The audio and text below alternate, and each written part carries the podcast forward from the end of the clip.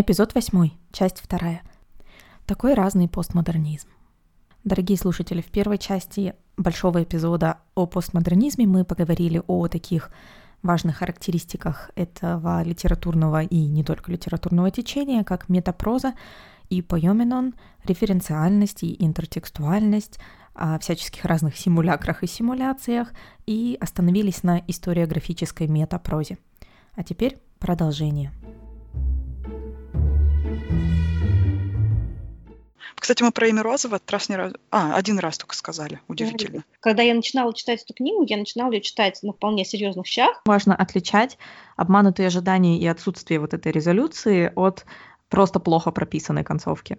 Как, например, сценаристы и режиссеры сериала Lost, да?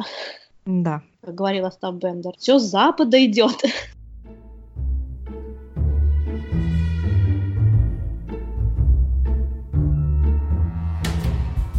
Также не будем забывать и о таком не будем забивать. Не будем забивать на такую тенденцию в постмодернистском сознании, как отрицание истории.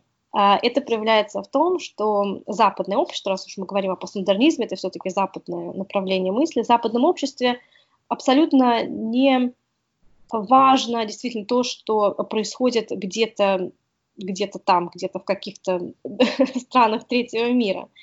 И даже если нам показывают по телевизору всевозможные ужасы войны, э, связанные с человеческими жертвами, нас это абсолютно не трогает. И можно привести цитату из бойцовского клуба. Главное, что у вас есть цветной телевизор. А остальное уже, в принципе, не важно. И это очень хорошо видно в романе Набокова «Лолита», когда он рисует Америку, такую идиллическую, абсолютно оторванную от того, что происходит вокруг. И та жизнь, в которой живут главные герои, они никак не пересекаются с тем историческим контекстом, с тем политическим курсом, а, который ведет а, Америка на тот момент. Можно еще говорить и о романе Кундера «Невыносимо легкость бытия». Я его читала в молодом возрасте, кажется, еще даже в школе, и мне он как-то не впечатлил, даже шокировал, наверное, его нужно перечитать. Но я помню очень хорошо такую мысль, что то, что произошло в прошлом, например, Вторая мировая война, это уже не важно, раз это уже в прошлом. К нашей сегодняшней жизни это не имеет никакого отношения. Это тоже очень постмодернистская мысль. Это, не, конечно, нельзя к этому относиться, возможно, до конца положительно, но, тем не менее, это одна из тенденций. И я думаю, многие писатели, многие авторы, они заимствуют вот этот взгляд на мир а, при написании своих произведений. Если постмодернизм это такой нигилист, наверняка кроме истории он отрицает что-нибудь еще. Например, метанарративы. Например, все. Все разумное, доброе, вечное, что человечество копило и собирало многие годы. Ну, конечно, не все из этого разумное и доброе. А постмодернизм начинает ставить под сомнение такие метанарративы, как а, марксизм, коммунизм, капитализм, дарвинизм, фрейдизм, то, что должно было вроде как бы внести не, некий порядок в наш, в наш мир, а, в нашу жизнь, ничего такого не внесло, а еще больше даже настроило людей против друг друга. Ну да, и постмодернизм считает, что раз мы не можем, в общем-то, усилием воли э, взять все и упорядочить, так как это просто невозможно, остается ну. только играть на руинах.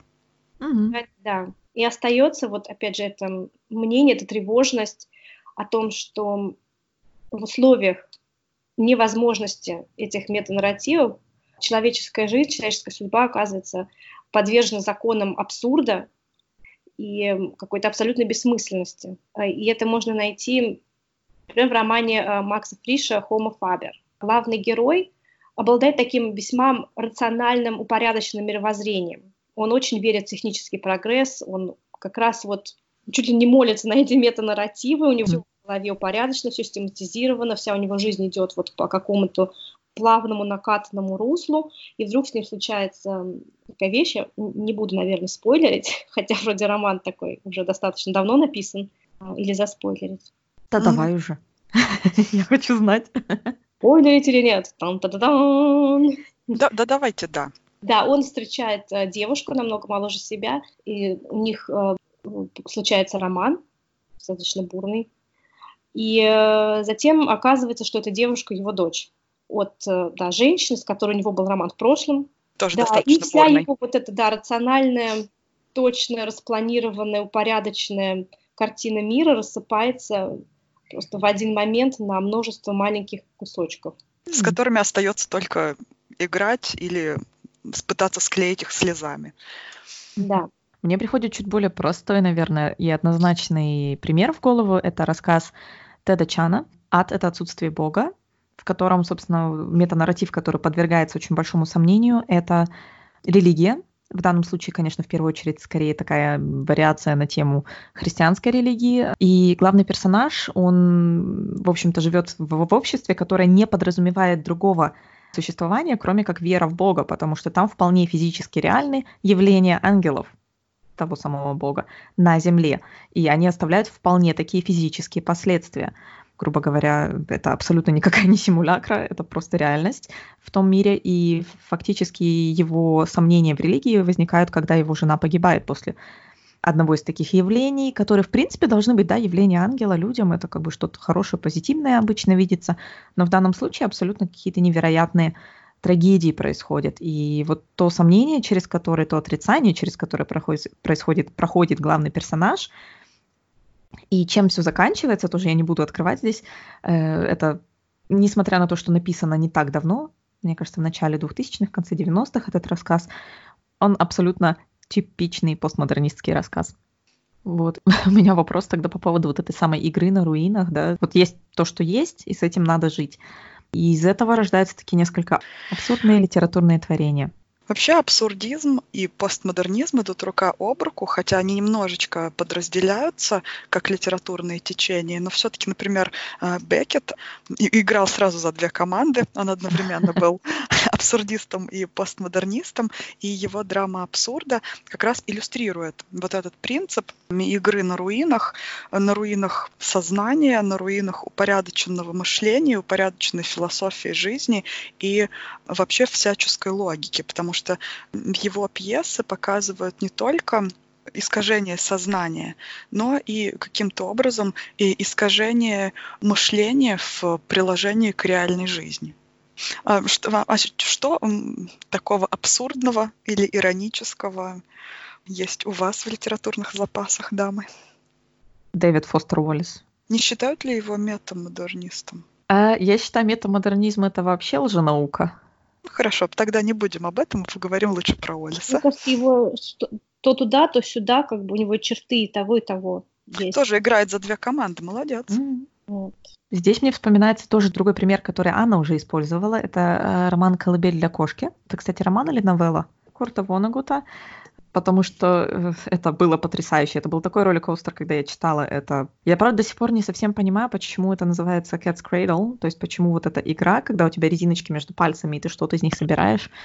Наверное, я не понимаю, потому что никогда не играла и не понимала эту игру, то есть я не, не, не познала концепт игры, и теперь не понимаю референс названия. Но тем не менее, вся вот эта история с безумным ученым, гениальным, ну, немножко не в себе, своеобразным человеком, с его детьми и человеком, автором, который пишет историю его жизни, и лед 8, вот этим химикатом, который он изобрел, вся эта история настолько абсурдна и читается сначала как какой-то шпионский триллер, а потом это все превращается, то есть появляются какие-то, как всегда, есть какие-то дебилы, которые решают, а теперь это надо использовать обязательно, да, то есть у нас есть химический элемент, например, ну это примерно, м, у нас есть э, ядерное оружие, надо опробовать, надо использовать, конечно. И вот эта игра с абсурдностью, м, применение науки и прогресса в нехороших целях, да, в целях ам, агрессии и силы, какой-то политической и так далее, мне кажется, прям идеально передано через вот этот абсурд происходящего в колыбели для кошки. Для меня самый абсурд в этой книге начинается с эм, религии Боконана, кажется. Мгм. которая э, вымышленная религия, которая представлена тоже в книге. И даже, по-моему, девиз э, книги взят а, из эм, кредо Бокононист, я даже не знаю, как их назвать, без того, чтобы выругаться. А, то, что все, что описано в этой книге, ложь. Mm-hmm. Как-то там что-то такое было, да, и э, что отрицает вообще и само это как бы высказывание, и сам этот эпиграф, и саму книгу. И э, в конце потом там уже чем дальше, тем больше нарастает абсурдность, когда вот он оказывается в этом экзотическом месте, я, уж, я точно уже не помню где, но когда применяется этот химический элемент, и все превращается в лед, даже это уже можно назвать эм, этот, ну, так называемый жанр speculative fiction. Абсолютно, не научная абсолютно. фантастика, да, а вот Фантастика как таковая, да, наверное. Да, фантастика, как бы фантастика со смыслом. Хотя мне кажется, технически, так как здесь в первую очередь именно вот этот основной элемент, это именно научное изобретение, не изобретение, а открытие вот этого элемента лед 8, научная фантастика вполне. Отвечая на твой вопрос, я думаю, игра «Колыбель для кошки», возможно, символизирует вот эту рандомность э, связи реальности, так же, как и ниточки, эти резиночки, да, они каждый раз по-новому как-то складываются уникальным способом, и невозможно найти какой-то единый принцип по тому, как э, они э, пересекаются и взаимодействуют друг с другом. Также то же самое можно сказать и о нашей реальности. Сплошная холистика везде. Вообще апогей абсурда э, в литературе для меня лично это роман «Уловка 22» или «Поправка 22» Джозефа Хеллера, переводит по-разному на русский язык. А, недавно также вышел сериал, очень даже неплохой, с великолепным актерским составом и прекрасно переданной атмосферой вот этой вот абсурдности.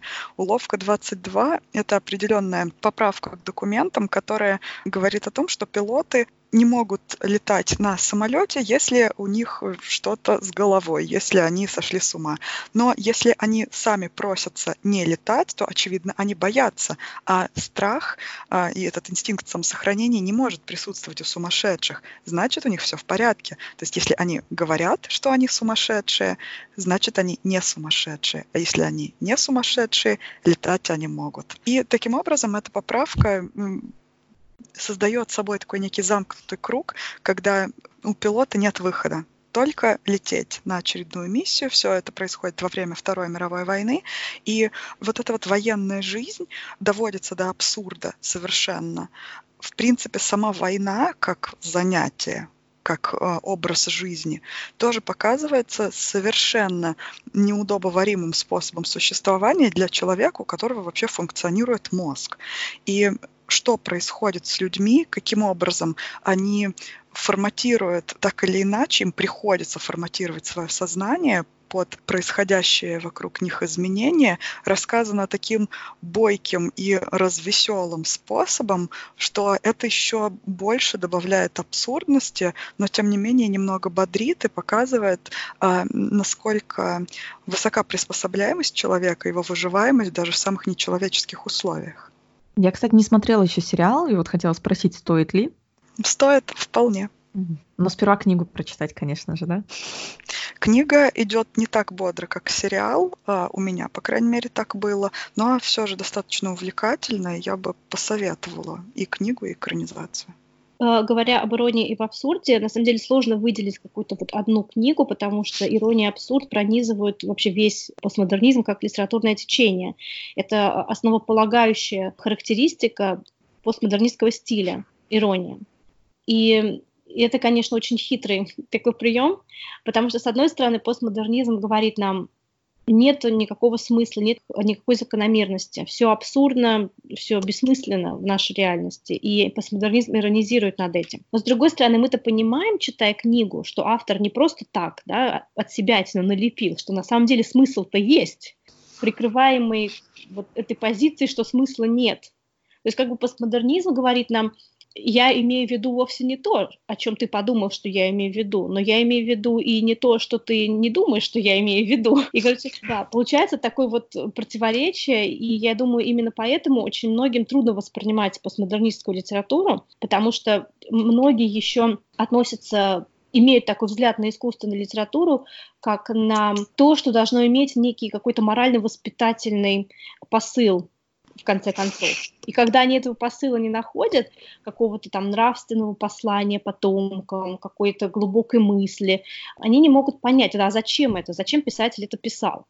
Здесь я бы хотела еще процитировать Умберто Эко, нашего обожаемого, об иронии фактически, а, о том, что Постмодернизм связывается с двойным кодированием. Это цитата из заметок на полях имени Розы. Постмодернистская позиция напоминает мне положение человека, влюбленного в очень образованную женщину. Он понимает, что не может сказать ей «люблю тебя безумно», потому что понимает, что она понимает, а она понимает, что он понимает, что подобные фразы – прерогатива Барбары Картланд. Однако выход есть. Он должен сказать по выражению Барбары Картланд, «люблю тебя безумно». При этом он избегает деланной простоты и прямо показывает ей, что не имеет возможности говорить по-простому, и тем не менее он доводит до ее сведения то, что собирался довести, то есть, что он любит ее, но что его любовь живет в эпоху утраченной простоты. То есть э, в постмодернизме нельзя сказать о простых истинах прямо, не замаскировав их в какую-то э, оболочку интеллектуализма или псевдоинтеллектуализма, э, либо э, не поиронизировав над э, простотой того, что ты хочешь сказать. Mm-hmm. Ни слова в простоте, в общем-то.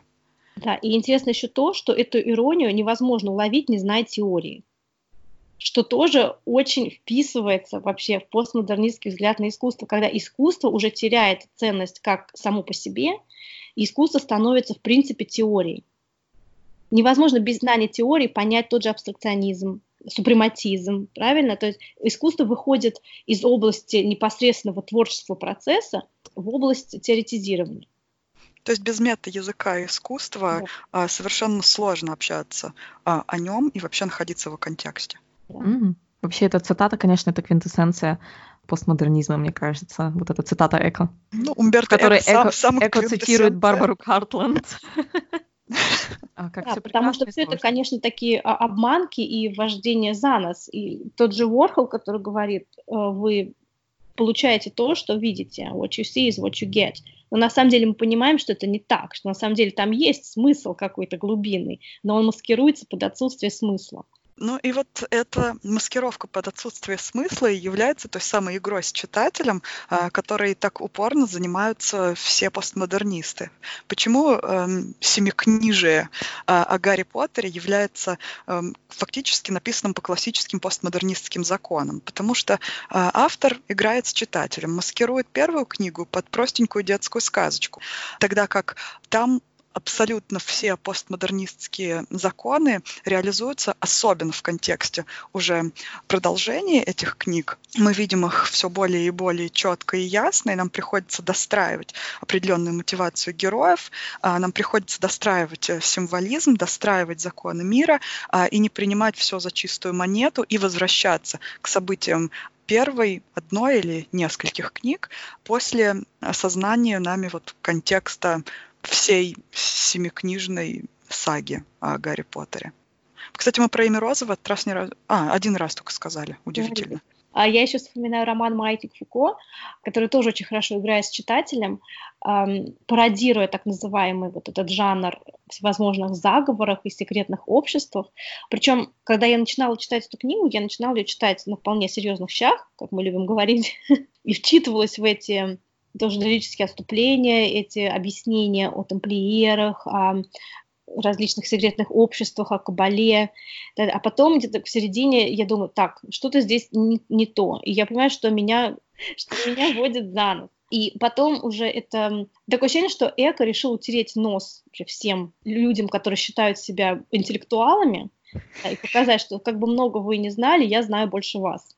Да, и какие бы связи бы вы ни пытались найти в каких-то явлениях культуры и природных явлениях, их на самом деле нет. И, и хотя книга в центре повествования, в центре повествования находится некая теория заговора, в неком секретном обществе, да, которое контролирует издательский процесс, а оказывается, что все это ерунда и никаких закономерностей нет, и вообще проснитесь уже. Хватит читать Дэна Брауна. Очень люблю, кстати, Дэна Брауна. Вообще вот этот вот прием, когда тебя вводят за нос, и на середине книги ты понимаешь, что случился какой-то ой, и ты читаешь уже совсем другую книгу, и вообще думаешь не о том. Случился у меня, когда я читала «Маленького друга» Донны Тарт, который начинается как очень э, страшный детектив. Это загадка убийства мальчика, которого неожиданно нашли повешенным э, на заднем дворе. Очень страшно. И его младшая сестра через э, какое-то время, ей было меньше года на момент э, этого происшествия. Когда ей становится лет 12, она решает расследовать вообще это происшествие, которое так и осталось без ответа, и наказать обидчика сама она развивает кипучую деятельность э, в этом направлении, но в какой-то момент, точно так же, как и в Гарри Поттере, ты начинаешь думать головой 12-летнего ребенка и перестаешь видеть вот этот вот слепую зону, которая у 12-летнего ребенка по определению есть по сравнению с взрослым восприятием. И вот в тот момент, когда переключаешь скорость вот эту каким-то образом с своего взрослого адекватного восприятия, и как Гарри, например, по своему заблуждению, сложившемуся в детстве, думал, что Снейп злой, после того, как ему объяснили, и это заблуждение стоило ему смерти Сириуса Блэка, фактически, да, Гарри э, абсолютно виноват в этом. Так и здесь, в маленьком друге, когда переключаешься на э, точку зрения 12-летнего ребенка, не видишь отсутствия логики в определенный момент, веришь ей, и происходят не менее страшные события по вине этой девочки, когда расследование само по себе уже немножечко отходит на второй план. И здесь стоит тоже быть на чеку, чтобы автору не дать, ну или дать э, себя обмануть. Кстати, Гарри оказался-то прав все равно в каком-то смысле. Ведь Снейп э, изначально-то был пожирателем смерти. Это только после смерти Лили он как бы согласился перейти ну, на другую сторону. Ну, Гарри фактически не застал те времена. Но он почувствовал этот вайб, наверное, него. Ну, сложно не почувствовать. Можно еще сказать, наверное, о шлеме ужаса Пелевина. Да, вполне. Это такое весьма оригинальное произведение а, о том, как несколько людей оказываются запертыми в неких комнатах, в неких пространствах и общаться могут только через эм, какой-то чат в некой киберсети. И весь роман, по сути, это их чат, то есть там нет повествования от лица автора, а мы узнаем о том, что происходит именно вот из их диалога в этом чате. Иногда они могут выходить в некое киберпространство, где построено по принципам компьютерной игры, и где они, с одной стороны, имеют возможность выбирать свои действия, то есть пойти в одну или в другую сторону, но эта свобода ограничена. И в какой-то момент они понимают, что определенные действия они не могут произвести, и тот выбор, который они делают якобы свободно, на самом деле вовсе не свободный выбор, а предусмотрен программой, компьютерной программой. Uh-huh. Да, и эта книга, это не только сама по себе игра с читателем, она еще, я думаю, иллюстрирует процесс этой игры с читателем. Да, очень ярко, потому что происходит игра не только с выбором каждого из этих людей, но и э, с идентичностью личности самих этих людей. В, в итоге раскрываются в виде такой яркой вспышки в самом конце романа э, все, что с ними было. Mm-hmm. И кто они, и зачем они там, и что вообще все это есть такое. Вот так как Аня упомянула про такую интересную форму эм, романа, это как это фактически чат между персонажами. Эм, есть еще два таких отличных романа квеста своего рода, где происходит ну просто игра с читателем также на визуальном уровне. Это роман «Дом листьев» Марка Данилевски и роман «С» или «Корабль Тесея» Джей Джей Абрамса и Дуга Дорста, двух авторов, а, одного автора, одного режиссера, скажем так. Два романа, в которых, в общем-то, э, роман в романе в романе третьего романа, четвертого романа. И все это визуально разными цветами, разными шрифтами. Э, потрясающие истории, к которым, я надеюсь, мы еще когда-нибудь вернемся, чтобы обсудить. Но да, игра с читателем первого класса. Вообще как-то таким же образом поиграть с читателем хотел Фолкнер и написать разными шрифтами и разными цветами речь своих персонажей в шуме и ярости, но издатели погрозили ему пальчиком и сказали, давай будем нормально печатать, ты уж как-нибудь напиши книгу, чтобы можно было ее нормально напечатать. Так что это могло бы случиться гораздо раньше. А, еще один элемент э, игры с читателем, если не ошибаюсь, это эффект обманутых ожиданий, когда читатель ожидает одно от развязки книги, а получает совсем другое, или совсем вообще не то, э, к чему книга шла. У Или меня совсем так... ничего. Совсем ничего, да. А у меня такое впечатление было от прочтения книги «Море-море» Арис Мердок, когда книга начиналась с одного, а резолюции вот такого разрешения конфликта как бы и не произошло. Когда началась эта вся завязка с э, похищением его первой любви, я думала, сейчас будет что-то типа коллекционера, развернется какая-то некая драма, какие-то вот псих, какой-то психологический триллер. Вот. А в результате как-то все сошло на нет, и он вернулся в свою обычную жизнь, и как-то и все. То есть э, книга, которая абсолютно ставит под сомнение эти литературные законы, что должна быть обязательная завязка, кульминация, развязка, что обязательно все должно идти, нарастать по какой-то одной линии и разрешаться в конце. А здесь э, эта книга развивается как, ну, в принципе, сама жизнь, когда часто какие-то события не приводят ни к чему. И еще интересно в этом плане то, что главный герой, бывший актер, и поэтому все он воспринимает через призму вот такой драматичности, он во всем э, видит некую театральность. И то, как он представляет себе реальность, представляет себе отношения свои с э, той женщиной, которая была его первой любовью, они проникнуты духом такой театральности и наигранности. Но в конце разрешается все достаточно обыденно и реалистично. Угу. Мне кажется, нам еще как читателям важно отличать обманутые ожидания и отсутствие вот этой резолюции от просто плохо прописанной концовки как, например, сценаристы и режиссеры сериала Lost, да? О, да. Причем, на секундочку, сценаристы, э, режиссер Джей Джей Абрамс, э, роман С. Корабль Тесея. Очень люблю Абрамса на самом деле, но мне кажется, тут, мне кажется, сыграла уже еще и телеканал наверняка, потому что, ну, какие-то моменты продюсеры решают, и у автора у, или сценариста в данном случае просто нет очень большого выбора, он вынужден следовать тому, что говорят ему люди, которые платят за производство. Но да, тем не менее, очень грустно. Финал Lost. Это прям был очень большой такой letdown. Да. Ну вот в книге «Море-море» Арис Мердок это на своем месте. И вполне себе оправдано. Мне кажется, вот основная такая, стра... не основная, нет, одна из тех странностей, которые сбивают читателей с толку в постмодернистской литературе, это как раз, во-первых, вот эти ожидания. То есть мы ожидаем какого-то классического построения сюжета, а потом бац, и нет. И второй очень похожий прием — это эклектика, эклектизм именно в выборе каких-то тропов, в выборе сеттинга, в выборе ну, вообще всего, что составляет книгу в данном случае. И вот этот эклектизм часто сбивает людей с толку, потому что, ну, странная фигня происходит внезапно. Для меня вообще меня поразил до глубины души в этом плане, в плане эклектики, а, отзыв в Инстаграме какой-то неизвестной мне девушки на роман Евгения Водолазкина «Лавр». Она очень долго возмущалась наличию пластиковых бутылок в Средневековье и каких-то речевых оборотов, которые являются аллюзиями на намного более поздние тексты, а, а действие происходит, напоминаю, в XIII веке. И она обратилась в издательство по поводу того, что, возможно, у вас там есть опечатки, возможно, это ошибка редактуры. И я... Да, и я помню, что в издательстве ей ответили достаточно остроумные и добрые, по-моему, люди. Она писала это в своем отзыве, что э, следующее издание выйдет исправленным.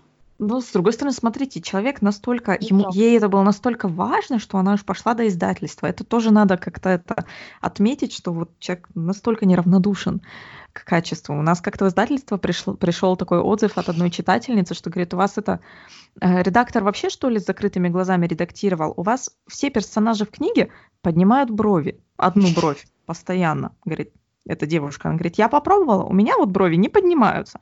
И в моем кругу друзей тоже ни у кого они не поднимаются. Вот потому что иногда есть люди, которым настолько не безразлично, что они доходят до издательства. Да. Такие борцы за идею. Да. Как говорил Остап Бендер. Или люди просто с отсутствием вообще чувства юмора. Или люди, которые не так сильны а, в постмодернистской теории, а, что не знают, что эклектика допустима, а, возможно, даже и двигает сюжет. Угу. Помимо Лавра, какие еще можно придумать м- эклектичные помо книги? Да, не, можно далеко не ходить, не так. Не обязательно далеко ходить. Тот же Пелевин, наш родной, просто король эклектики, когда в одной его книге может сочетаться и советские реалии, и шумерские какие-то отсылки, и буддизм, угу. эклектическая вакханалия. Ну, ну и... Гейман, наверное, американские боги, это тоже своего рода mm. проявление эклектики. И вообще, я думаю, американская поп-культура очень эклектична. Взять те же комиксы, э, взять э, фильмы о супергероях, когда Э, намешанные различные мифологии, различные культурные традиции, тот же Тор, например, mm-hmm. и Локи, что, естественно, это, это уже не те оригинальные скандинавские боги, да, из скандинавской мифологии, а вот такой переосмысленный эклектический эм, набор. Mm-hmm. Супермен как идея Übermensch, вот этой вот этого сверхчеловека, ну, а, то есть, да, да. Тут еще и образ Христа примешивается. Ой, надо про комиксы тоже отдельный эпизод сделать. Да, надо. Ну, я продолжу про эклектику, пока мы совсем не ушли в обсуждение комиксов, и я не, перес... не начала плакать о Железном Человеке. Все плакать начала не только я, это радует. В романе Антоний Байет «Обладать» эклектика проявляется в различных типах текстов. Это и письма, и поэтические произведения, и очень бодрое описание погонь, и расследований, и глубоко и сейчас скажу, а, и дневниковые записи, и очень академический дискурс. То есть здесь эклектика проявляется именно а, в плане жанровости. Здесь можно упомянуть тогда еще и I Love Dick, книга, которая представляет собой амальгамацию, а, собственно, fiction, художественного произведения, мемуаров и дневника. Набоков, наверное, который с бульварным романом. Ну, это же пастиш, нет? Ну, мне кажется, что он и сюда вот так читаешь какое-нибудь произведение, думаешь, вот здесь это, здесь это, здесь это. А когда нужно говорить, все забываешь, блин. Вот и у меня такое же состояние. Уже всю неделю я пыталась как-то мысли собрать в кучу, но не очень. Можно здесь говорить и о заводном апельсине Берджеса который создает такой антиутопический мир, некую тоже вселенную, очень эклектичную, где намешано и капиталистические какие-то тенденции общества, и классическая музыка здесь, и русский сленг, не русский сленг, а точнее их э, английский сленг, э, заимствующие русские слова. То есть где friends, они говорят джуги, mm-hmm. молоко, Тогда еще э, в этот список хорошо вписываются сатанинские стихи Салмана Рушди, а, которые очень эклектичны по своей природе, так как там, во-первых, несколько э, сюжетных линий, одна из которых затрагивает ту печально и скандально известную сюжетную линию о пророке Мухаммеде, который в этой книге имеет э, несколько другое имя, и его история несколько трансформирована. Это и современный Лондон, и совре- современный автору а, на тот момент Лондон и современная Индия, в которых происходят тоже очень разнообразные события. Но что еще интересно, автор здесь ссылается на различные реальные события, которые эм, показывают иммигрантскую двойственность некую эм, в разных других странах. То есть это не только Индия, Великобритания, но еще и э, он затрагивает такие мало освещаемые в популярной культуре эпизоды, как, например, Аргентина. Угу. Поэтому это добавляет масштабности и эклектичности его книги. А мне здесь вот пришел, внезапно меня посетил такой немножко жанровый пример. Это романы Чайна Мьевела. Это, в принципе, любой роман Чайна Мьевела. В частности, я бы проиллюстрировала эклектику здесь романом «Город и город» до Сирии, до Сирии, или Рейлси, например, «Вокзал потерянных снов», где автор не только какие-то культурные элементы смешивает эклектично, но, в принципе, разные такие Франкенштейны от жанра, получается, разные элементы разных жанров, э, будь то э, некий вестерн, будь то детектив, hardboiled э, нуар детектив в Восточной Европе с параллельными мирами. Ну, вы поняли, эклектика. Ну и, наверное, здесь к эклектике рядом примостился еще такой аспект, как пастиш. Да, это тоже очень популярный прием э, в постмодернистской литературе. А фактически как бы пародия, ну, такая добрая, можно сказать, пародия на какие-то известные сложившиеся классические традиционные э, жанры и приемы повествования. А, например, это, опять же, мы возвращаемся к Фаузу, конечно, мастер постмодернизма во всех его проявлениях. А, где он... А, «Женщина французского лейтенанта» — это пастишно-викторианский роман, «Червь» — это пастиш эпистолярного жанра. А здесь можно говорить и о Набокове также, который часто заимствует элементы низких бульварных жанров. Это можно увидеть и в «Лолите», и в «Камере обскуре». что, по сути, вообще написан как бульварный роман, даже не, не бульварный роман, а такое дешевое бульварное кино, где все персонажи достаточно плоские и стереотипные, и сюжет очень тоже пошленький весьма себе. да, но опять же, как и всегда с постмодернизмом, это отсутствие глубины, отсутствие смысла на самом деле всего лишь э, уловка и прием.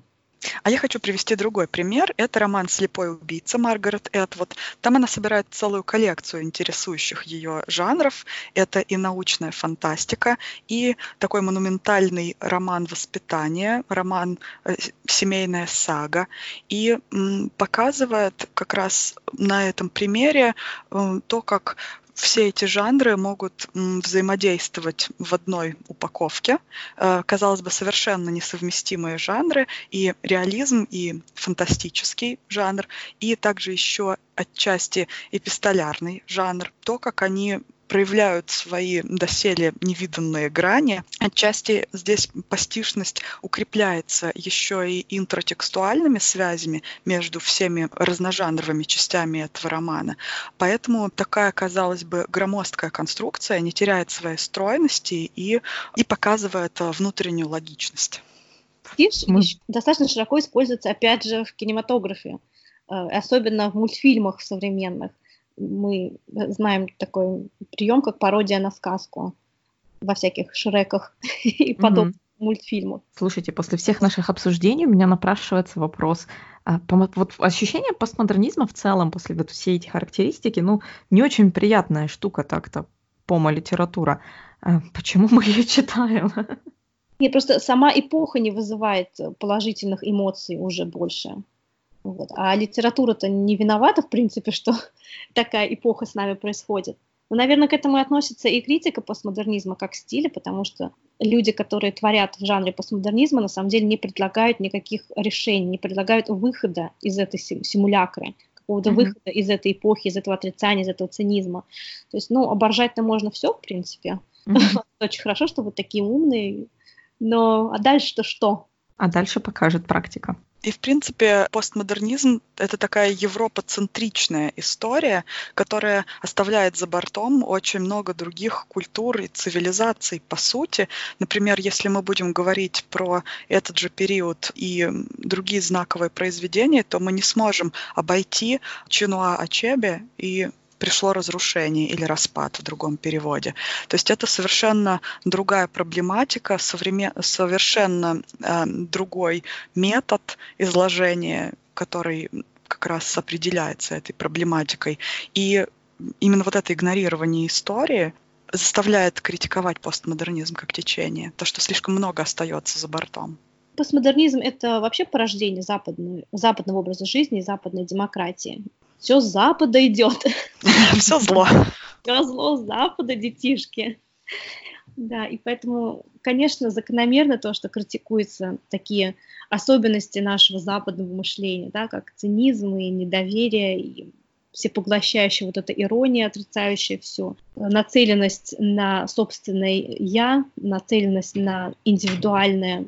Критикуется отсутствие глубокого смысла, критикуется то, что на первый план выходит именно изображение само по себе, именно вот это плоское изображение, за которым ничего не стоит. Поэтому, конечно, в эпохе постмодернизма, в принципе, нет ничего хорошего, она должна когда-то кончиться, и что-то должно поменяться, потому что сколько уже можно отрицать и копировать. Sorry. Обычно за постмодернистской красивой картинкой стоит э, зачастую прекрасная огромная эрудиция автора постмодерниста, да, потому что без этого фактически создание такого произведения невозможно. И это еще один такой момент, за который постмодернистские произведения критикуются. Э, ты что, самый умный? Для кого, для кого фактически это написано, если э, большая часть аудитории э, это не сможет считать? С одной стороны, да, с другой стороны, если бы мы остались вот в том состоянии до модернизма, даже если вот э, брать э, эпоху просвещения, романтизм и прочие какие-то в литературе именно течения, когда у нас все хорошо, все замечательно, зачем нам ЛГБТ, зачем нам феминизм, зачем нам прочие другие прелести, которые э, не белые э, мужчины среднего класса, скажем так, э, не средний класс, который хорошо зарабатывает, да, то есть очень многое из того, что э, предыдущими, да, даже и модернизмом в целом довольно-таки игнорировалось и отметалось, постмодернизм позволил вывести вперед какие-то темы и какие-то жанры, да, то есть если представить там даже в эпоху модернизма, чтобы я сидела и писала свою дипломную по э, жанр fiction, по американским богам Нила Геймана, ну, это как-то то же самое, что по penny dreadfuls писать э, в те времена, что, в общем-то, ну, просто физически невозможно. Э, и, соответственно, есть как, какую-то все-таки функцию, какую-то пользу принес постмодернизм. Другое дело, что, конечно, всегда нужно развиваться и двигаться дальше. И, к сожалению, постмодернизм, как уже Аня сказала, зашел в тупик, ни к чему не привел. Но вот зато сейчас сидим и смотрим, чем, чем дело кончится, что будет дальше. Да, что делать, как дальше жить. И кто виноват. На этой веселой ноте мы заканчиваем наш эпизод, но ни в коем случае не заканчиваем дискуссию. Поэтому присоединяйтесь в комментариях в Инстаграме и на сайте, и мы будем рады услышать ваше мнение по поводу постмодернизма, хороший он или плохой. Всем спасибо и пока. Пока. Пока.